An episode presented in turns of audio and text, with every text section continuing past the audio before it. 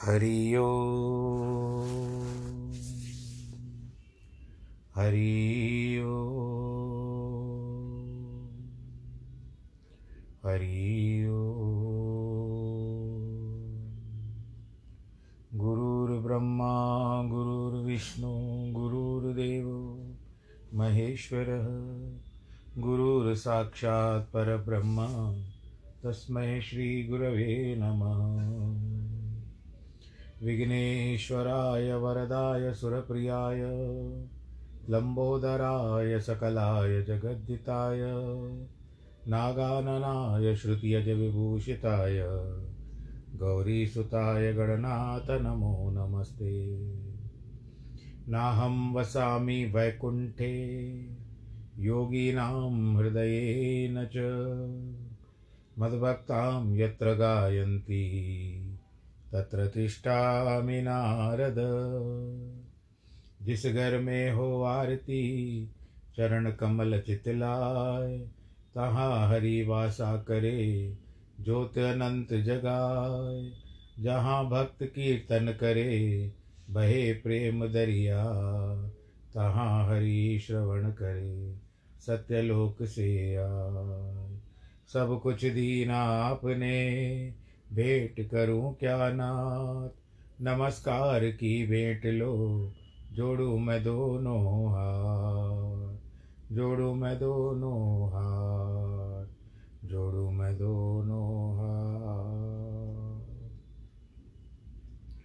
शान्ताकारं भुजगशयनं पद्मनाभं सुरेशं, विश्वाधारं गगनसदृशं मेघवर्णं शुभाङ्गं लक्ष्मीकान्तं कमलनयनं योगिविरधानगम्यं वंदे विष्णुं भवभयहरं सर्वलोकैकनाथं। मङ्गलं भगवान् विष्णु, मङ्गलं गरुडध्वज, मङ्गलं पुण्डरीकाक्ष, मङ्गलाय तनोहरि। सर्वमङ्गलमाङ्गल्ये शिवे सर्वार्थसाधके, शरण्ये त्र्यम्बके गौरी, नारायणी नमोऽस्तु ते। नारायणी नमोऽस्तु ते। नारायणी नमोऽस्तु ते। श्रीकृष्णगोविन्द हरे मुरारे। हे नाथ नारायण वासुदेव। श्रीकृष्णगोविन्द हरे मुरारे। हे नाथ नारायण वासुदेव। हे नाथ नारायण वासुदेव श्रीनाथ नारायण हे नाथ नारायण वासुदेव श्रीनाथ नारायण वासुदेव श्रीकृष्ण गोविन्द हरे मुरारे। हे नाथ नारायण हे नाथ नारायण हे नाथ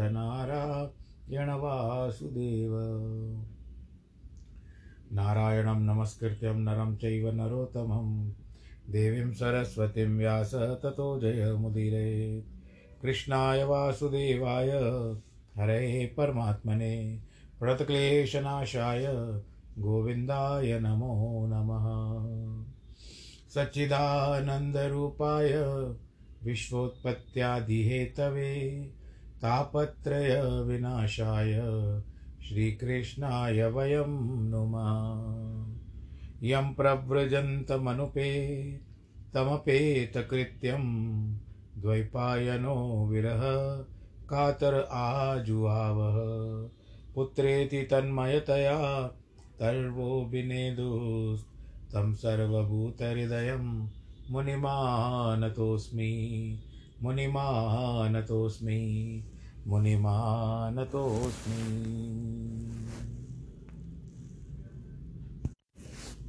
बोलो, कृष्ण कन्हैया, लाल की जय, श्रीमद् भागवत महापुराण की जय।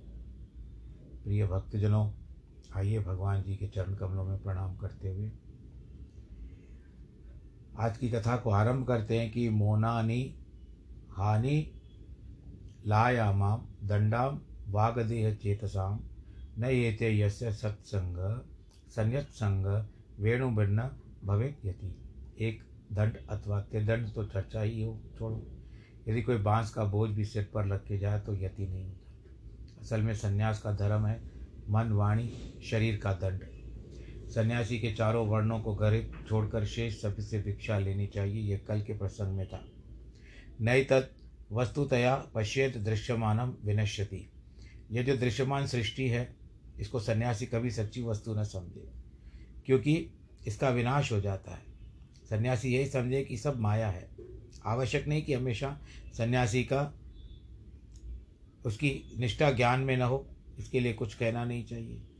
यदि वह लिंग वाले, चिन्ह वाले आश्रमों का परित्याग करके अचिन्ह होकर अविधि गोचर अर्थात विधि निषेध अगोचर होकर विचरण करे, बुद्ध होने पर बालक की तरह क्रीड़ा करे कुशल होने पर भी जड़वत आचरण करे।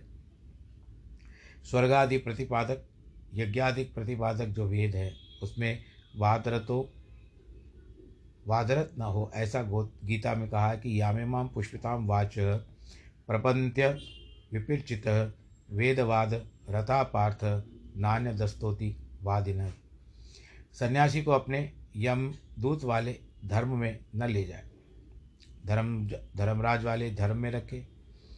भगवान के पार्षद में धर्म रखे, पाखंड न बने, हेतुवादी न हो, सुखी और निरर्थक वाद विवाद में न पड़े, तत्व अद्वैत है या अद्वैत अद्वैत है, इस पर शास्त्रार्थ कर लो, ऐसा न कहे।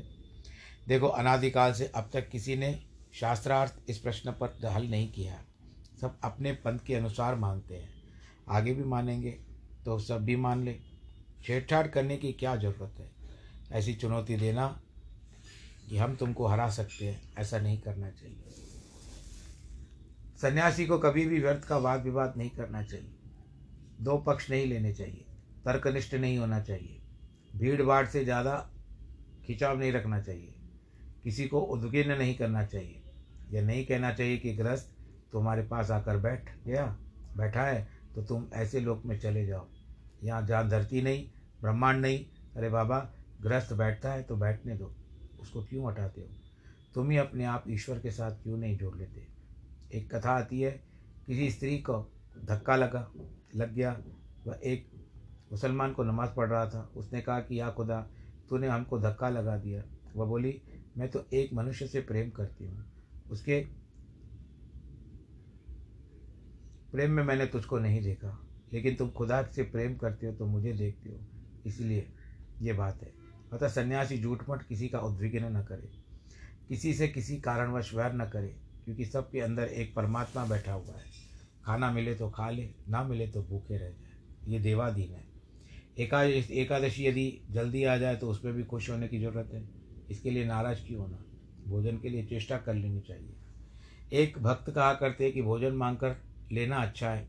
यदि योग क्षेम वहाम्यम की प्रतिज्ञा वाला प्रतिज्ञा वाले भगवान हमारे भोजन की टोकरी सिर पर लेकर आएँगे। तो उनको भी बहुत तकलीफ़ होगी ना। वे हमारे लिए भोजन लाए, चिंता करें। इससे पहले चलो, इनकी चिंता हम मिटा दें। हमारे प्यारे को चिंता न करनी पड़े। कई लोग भिक्षा मांगकर खाने वाले साधुओं की समाज को बोझ समझते हैं। अब वे झोली लेकर गाँव में जाते हैं, तब कहते हैं, अरे वो मुस्तंडा तो बिना कुछ खाए रखाता है। इस समय सच्चे साधु की सहिष्णुता आती है। अपमान सहित करने की शक्ति आती है। वह आराम से क्षेत्र में बैठकर खाने वालों को नहीं आती। आप लोगों में कई क्षेत्र आने वाले हैं तो नाराज़ मत होना। भगवान कहते हैं कि उद्धव जी, सन्यासी आवश्यकता से अधिक एक ग्रास भी न खाए। सन्यासी को वेदाज्ञा के अधीन होकर शौच, आचमन, स्नान करने की आवश्यकता नहीं है। उनका कोई भी नियम वेद की आज्ञा के अनुसार नहीं है। वह तो मेरी लीला लीला में ही सब कुछ करता है। जब कुछ परमात्मा का एक होने का नित्य चिंतन करता है, तब उसको देने वाला कौन है? परमात्मा ज्ञान होने के बाद विकल्प नाम की वस्तु नहीं रहती। यदि कभी यह रूप दिखाई भी दे पड़ता है तो उसकी कोई कीमत नहीं होती। यदि वैराग्यवान संसारी हो जाए तो कहिए कि सारे संसार में वैराग्य करके गुरु के पास जाए, वहाँ ब्रह्म ज्ञान प्राप्त करे। यदि वह गुरु की सेवा करे षडवर की वर्ष में नहीं करेगा। इस तरह से धर्म की आराधना करता है। वो मेरी भक्ति को प्राप्त होता है। भक्ति से ब्रह्म की प्राप्ति होती है। ज्ञान विज्ञान से युक्त होकर मनुष्य मुझे प्राप्त होता है। वैसे तो वर्णाश्रम धर्म बहुत श्रेष्ठ है, परंतु जब तक अपने भक्ति से रस में नहीं मिलता, तब तक धर्म रस की उत्पत्ति नहीं होती है। भगवान श्री कृष्ण कहते, उद्धव जी, जो विद्या और अध्ययन से संपन्न है, वे सारे प्रपंच को, द्वैत को, माया मात्र तथा मेरी शक्ति का विलास जानकर अपने संपूर्ण ज्ञान को मुझमें ही विलीन कर देते हैं। क्योंकि जब संसारी लोग कहते हैं कि परमेश्वर नहीं है, तब ज्ञानी कहता है, परमेश्वर तो साक्षात अपरोक्ष अकाट्य है। एक दिन सज्जन आए, बोले स्वामी जी ईश्वर तो है ही नहीं। मैंने कहा, भैया, ये संत कह रहे हैं कि, हे भैया, ईश्वर तो तुम ही हो।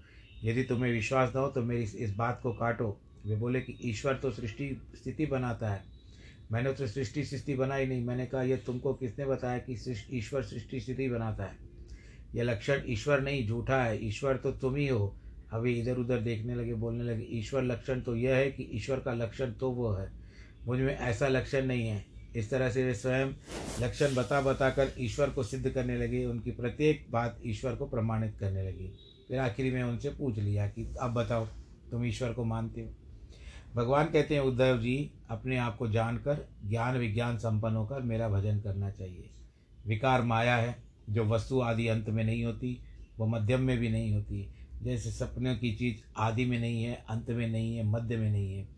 लेकिन जो वस्तु आदि अंत में रहती है, वो मध्यम भी रहती है, जैसे आत्मा। उसको इस तरह समझो कि जैसे घड़े के आदि अंत में मिट्टी है, वैसे ही बीच में मिट्टी है, आदि अंत में भी घड़ा नहीं है। बीच में घड़ा नहीं है यह बिल्कुल मिट्टी है। अब उद्धव जी ने कहा, प्रभु आप मुझे ज्ञान की बात सुनाइए, मैं तो संसार में बहुत दुखी हो रहा हूँ। आप अपने अपवर्ग प्रापक वचनों के द्वारा मुझे सींच हुए। भगवान कहते, उद्धव जी, ये प्रश्न युधिष्ठर ने महाभारत के युद्ध में भीष्म पितामह से पूछा था। भीष्म पितामह ने युधिष्ठर के प्रश्नों का जो उत्तर दिया वह तुमको सुनाता हूँ। उद्धव जी, भीष्म पितामह ने बताया कि प्राकृति आदि अट्ठाईस तत्वों में जो कारण तत्व है, वह कार्य अनुगत होता है। उन सब तत्वों में जो अनुगत तत्व होता है, उसी को ज्ञान कहते हैं। उसके बिना दूसरी चीज़ नहीं होती। इस बात को जान लेने का नाम ही विज्ञान होता है।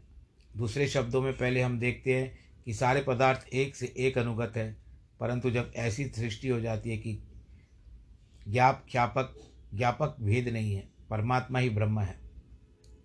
अब यह सुनो कि भक्ति कैसे प्राप्त होती है। उसका उपाय है कि मेरी अमृतमय कथा श्रद्धा करो। मेरा अनुकीर्तन करो, मेरी पूजा में निष्ठा रखो, स्तुतियों से मेरी स्तुति करो, मेरी परिचर्चा करो, मेरी पूजा करो, भक्ति भावना करो।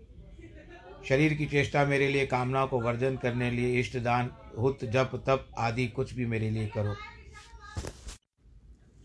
भगवान ने संक्षेप में बताया कि जिस कर्म से मेरी भक्ति हो, उसका नाम धर्म है, जिससे आत्मा और परमात्मा एकता का दर्शन हो, उसका नाम ज्ञान है।